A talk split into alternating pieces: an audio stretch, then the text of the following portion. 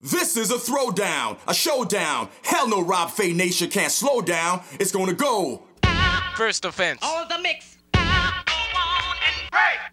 Okay, party people in the house. You're about to witness something you've never witnessed before. Yeah, it's hustle in the house. Yeah, it's hustle in the house. All right, it is your Tuesday edition of Sports Bar Radio. Long time no talk. Last week it was my fault that we didn't get together, a little Nation Extreme Wrestling extravaganza. But today we are back, and now Rob Simpson of VancouverHockeyNow.com is the man with a lot on the go. Robert from the arena, how are you today? I'm fantastic, Roberto. Congratulations on another fine wrestling outing. It was pretty good. We were Yeah. like 300 people over capacity, which Woo! I don't know if it's something you tell the fire marshal, but it was uh it's showing well. And uh, Yeah. I'll tell you what, you know who else is showing well? Great segue. The Vancouver Canucks left on the side of the road for dead several times this season, and yet they've rattled off three straight wins to reinvigorate this fan base one last time. The face comes above the water level, and they get one more big breath of air. Can Yep. this team fight their way through? Well, that is the million dollar question, and we'll take that next step tonight in, in viewing this uh, process as they take on the Vegas Golden Knights. I was on the trip to Vegas and to Arizona, so I got to talk to the boys firsthand and kind of follow matters uh, up close and personal, and it was uh, pretty entertaining. And they did very, very well. Uh, a couple of dueling 5 1 victories, and then they come back and they get a hard fought win against the uh, San Jose Sharks. So they've done what they have said they've needed to do recently, but now it comes down to this big one tonight against Vegas, who might be getting back, and I think they will. Their captain Mark Stone tonight into the lineup. He practiced the whole nine yards yesterday, power play, etc. They have to do a little bit of uh, salary cap gymnastics to uh, sneak him into the lineup, but I think that's something that they're going to probably pull off. What does it mean when a player like Mark Stone gets reinfused into the lineup? I mean, these players see him hanging out in the press box. He's still doing his training. Sometimes they're doing their thing. He's in the, you know, down the hall in the next room getting his treatments or whatever. But when you finally see him suit up and he puts the jersey over his shoulders, what does that do for a team's psyche? Well, it's the, he's the leader. He's the captain. He's an all-around versatile performer, super talented, uber tough. Uh, you know, brings a lot to the table, obviously, and just instills, uh, you know, just that much more tenacity and intensity and physicality into the lineup. So, I mean, it's crazy. I had a chance to have a one-on-one with Pete DeBoer, their head coach today, and you know, I kind of joke and I go, "What'd you do last summer that ticked off the hockey gods?" Because they've had hundreds of man game lost to injury. Uh, They just got Max Pacioretty back. He missed somewhere in 40 plus games. Stones missed 44, 45. It's insane. Robin Lehner, the goalie, was out. Riley Smith still out. They still have three or four other guys on long term injury reserve. So getting anybody back is helpful, but man, getting your very tough, talented captain back is a huge deal, especially on the heels of getting Patch back. You talk about man games lost, and and when you bring that up, it's always the Montreal Canadiens who are first for me. I think of certain teams that are snake bit, and uh, you could probably put in the conversation the Vegas Golden Knights as far as marquee players with man games lost. Let's talk about another key player that is not going to be, well, I, I don't want to say done, but definitely a question mark in Brock Boeser. Can you talk about the fact that this Vancouver Canuck team continues to find ways around their injuries this season? Well, first of all, Boeser, he Bruce Boudreau today mentioned that he obviously is not going to play tonight. Neither is Tanner Pearson. Uh, and Boeser did skate, but is going to see a doc, another doctor or a specialist about his upper body issue. Pearson has an upper body issue. Um, they've played well without him. Let's just put it that way. Uh, they've won these three games without Brock Boeser. Um, Pearson went out in the game in Arizona after during during the first period, uh, and they've done fine without him. It's just a matter. It's the old hockey axiom, you know, time for other guys to step up, and really that's the simple answer: is what kind of production, what kind of effort are you getting out of the guys that fill the slots, and also what kind of chemistry is happening with with whoever you have in the lineup. And right now, I mean, whatever it is, and I'm not going to say it's addition by subtraction, but man, the chemistry has been very nice, very productive Um, and I did a piece yesterday about the line juggles that uh, Bruce Boudreau's kind of had to do because of injury, but also kind of opted to do in a couple of these games. And it seems to have worked out. Podkolzin with Horvat was working some magic. Um, Petey's been kind of working well with anybody. Um, there's been some red hot forwards for the Vancouver Canucks. So they're going to try to uh, try to keep that going. What do you make of Alex Chiasson of the last little while? He's a guy that's been getting some grease and, uh, you know, kind of flew under the radar for the first half of the season. I think many of us expected it, but boy, this resurrection from the 31 year old is pretty impressive to watch.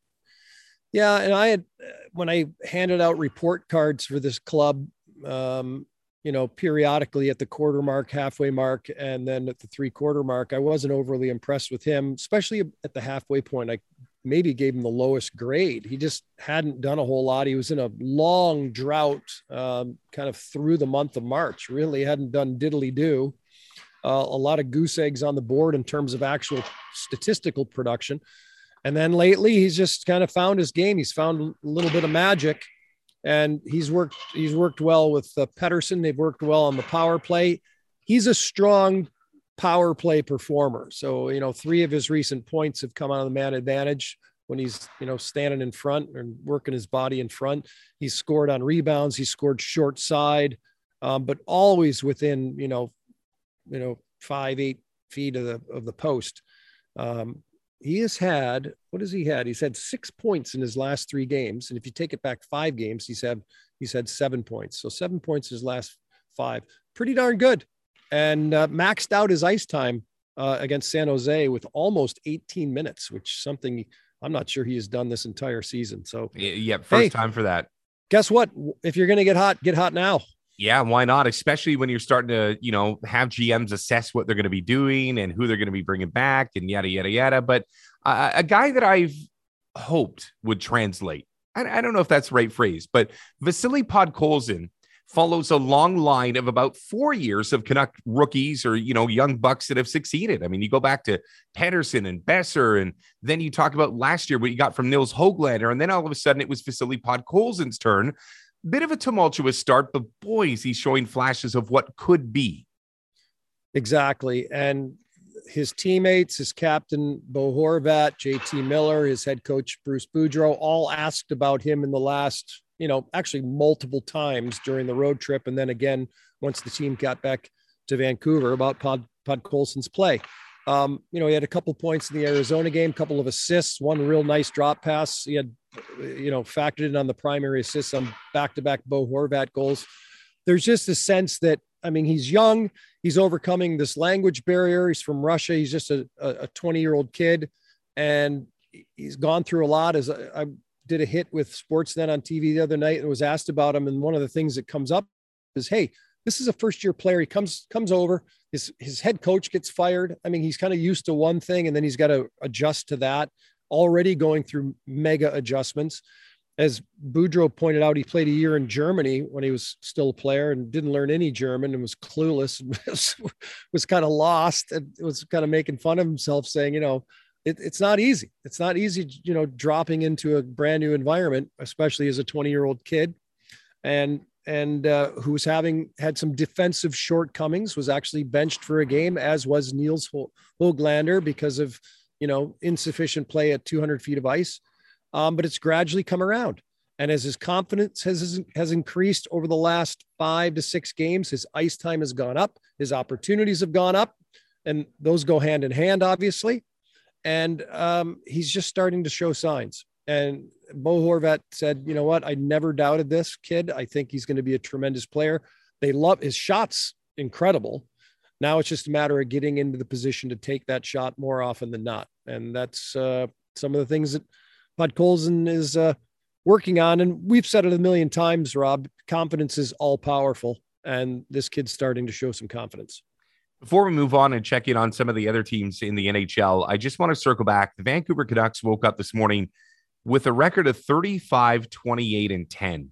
Mm-hmm. If you mm-hmm. would have said to me when they were 6, 14, and 2 that this was going to be a team that would still be at least clanking around in this division come to the final 10 games of the season, I'm going to probably question your sobriety. But how do you think this team, whether they make the playoffs or not? I mean, making the playoffs is still a great stretch. And I think I'm ready for that.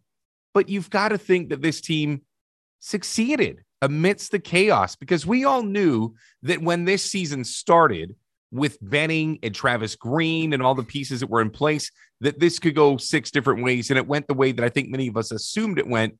But yet, I don't think in a perfect storm you could have ever thought that 20 games into the season that people would be left with a good taste in their mouth at the end of the season. But that's kind of what looks like is falling for the trees.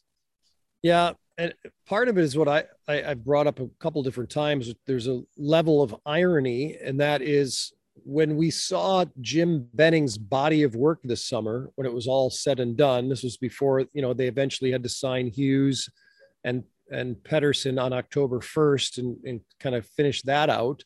But otherwise, you know, Halak is the backup. Um, Garland and Oliver Ekman Larsson coming in, signing Dickinson, re-signing Luke Schenn. Uh, Hamonic didn't work out, but you know, a lot of the pieces people were very, very excited about. And ultimately, this is that roster. This is Jim Benning's roster. Nothing has really changed uh, other than Olli Juolevi being shipped out and Juho Lammikko coming in from Florida and then waiving a couple of players like Zack MacEwen.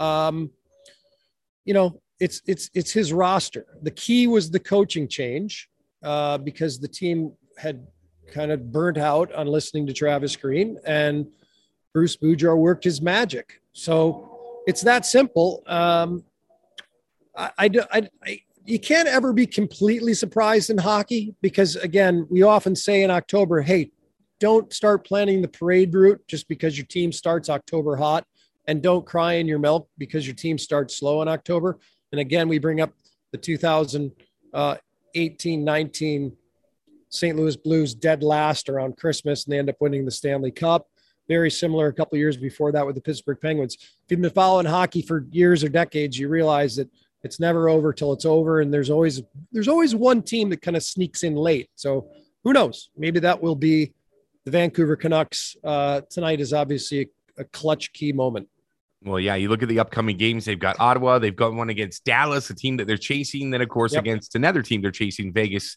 That one just six hours from now. Uh, all right, let's go around the NHL really quickly. Rob, you're so versed. You know what? By the way, you did all those Benning transactions off the top of your head, which is uh, a pretty impressive tr- tool to have to be able to draw to that level. But let's start over in the Atlantic right now because there are three teams right now, and I don't know who I'd bet against. And I know Toronto would be the easy one, wink, wink, nudge, nudge, because of their playoff failures over the last couple of years. But Florida's a tough out. Toronto right now has 100 points. Tampa Bay is still hanging around as one of the best teams. I, am not ready to put all my chips in on Florida, but it's hard not to. They've got 30 home wins. They've won seven in a row. They've got 51 regular season wins and still 10 games to go. Yeah, exactly. And what's re- re- really remarkable is you look and they're still two or three points behind the freaking Colorado Avalanche for the President's Trophy yep. uh, contest. Uh, Colorado has 52 out west. But yeah, Florida's ridiculous having won seven in a row. They're not, you know, kind of coasting their way in like, ah, we've got this. Let's just kind of roll into the postseason and, and uh, we'll get ready to go. They're trying to keep the uh, the focus up, which is not a bad idea uh, as they move along here. They have an eight point cushion on the Toronto Maple Leafs. A lot of people are saying, okay, and obviously first round's the most dangerous. It always is. Anything can happen. So we can't look past anybody. We know that. Um, so, but Florida, Colorado are the favorites at the moment coming out of each conference. Toronto's Toronto. And until they can get out of the first round, I'm not even going to talk about them because you know what? The lineup is similar. I don't have a great deal of confidence in their uh, goaltending, to be quite honest. And uh, until I actually see it happen, I'm I I'm just going to assume they're going to get knocked out of the first round again. Um, Jack Campbell. That's cold, by the way. I just want you to know that. uh, yeah, well, I, I actually know a couple of hardcore Leafs fans that live here in Vancouver, and I actually was watching Game Seven with them last year. Uh, when I want to get into it, but it was it was comical and sad at the same, at the same time. They're it's gonna it's Florida is a kind of I don't want to say prohibitive favorite. They just have to get by whoever they're going to end up playing in the first round. You got to remember, Rob, the, the Eastern Conference has been set for a long time. Like where the West, you have these four or five teams that are scrambling around trying to catch up with one another. The the East, I mean, for all intents, intents and purposes, it has been decided. It's it's been weeks. It's been weeks where the where the wild card stuff has, has been a non-factor. The Islanders are 15 points out of the second wild card spot. They're the next closest. So it's been done for a long, long time, which makes it less interesting for fans out east because they know their team's either in or out. But in terms of prognostication, now it's just a matter of, of, of the pecking order. Um, you know who the, I'd rather jump out west because right now Brad Treliving's club, Calgary Flames, they are a, a serious threat um, to make some noise in the postseason with some of the moves they've made and the goaltending that are they're getting from Jacob Markstrom, the former Vancouver Canuck. You know, the one thing about Calgary, we talked right on the onset of the show about teams that had struggled with man games. We talked about Montreal, you talked about Vegas. In all the NHL of all 32 NHL teams, they have lost the least amount of man games. They've been healthy for, you know, knock on wood for the entire season and been able to kind of, you know, I guess you would say solidify their lines and, and really start to test and dabble. But I think Jacob Markstrom, for me, as great as he's been in the regular season, he's still the great unknown in the postseason. Not a lot of experience in that second season, and things get hot pretty quick when you're looking at Colorado and St. Louis, and and dare we say a battle of Alberta. I mean, there could be some tough outs here for a team that as good as they've been in the regular season and as healthy as they've been. Not a lot of experience there, at least between the pipes. Yeah, maybe. I mean, and of course, it was when he was here in Vancouver. T- Thatcher Demko stepped up and played so well in the bubble when obviously Markstrom was still here. Um, I, I don't think they're overly concerned with what they're going to get from him in the postseason, to be quite honest. And touching on what you brought up, um, Sean Monahan, who used to be a key top six guys for this club, goes out basically for the rest of the regular season and probably most or all of the playoffs with groin problems. Um, it's it's like hardly even created a blip. Mm-hmm. Where two or three years ago you'd be like, oh no, Sean Monahan.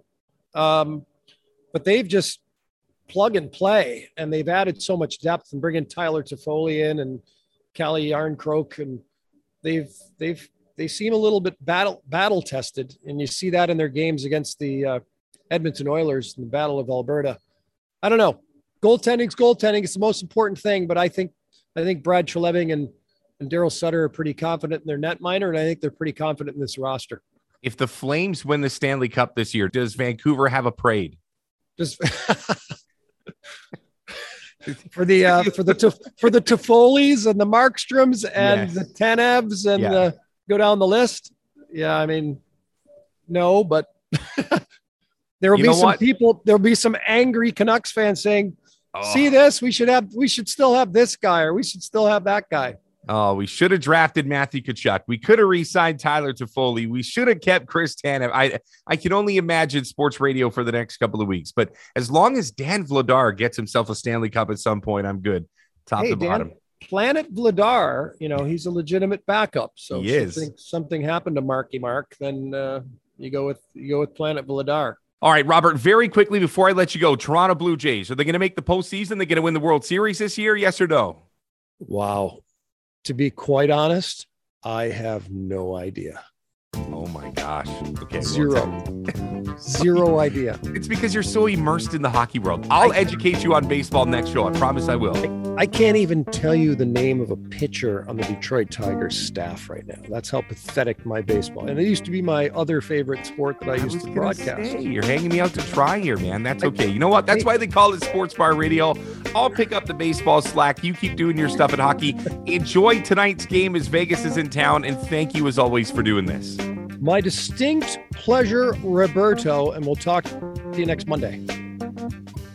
You're listening to Sports Bar Radio with Rob Fai, brought to you by Equity Guru. Equity Guru, investment information for millennials and madmen.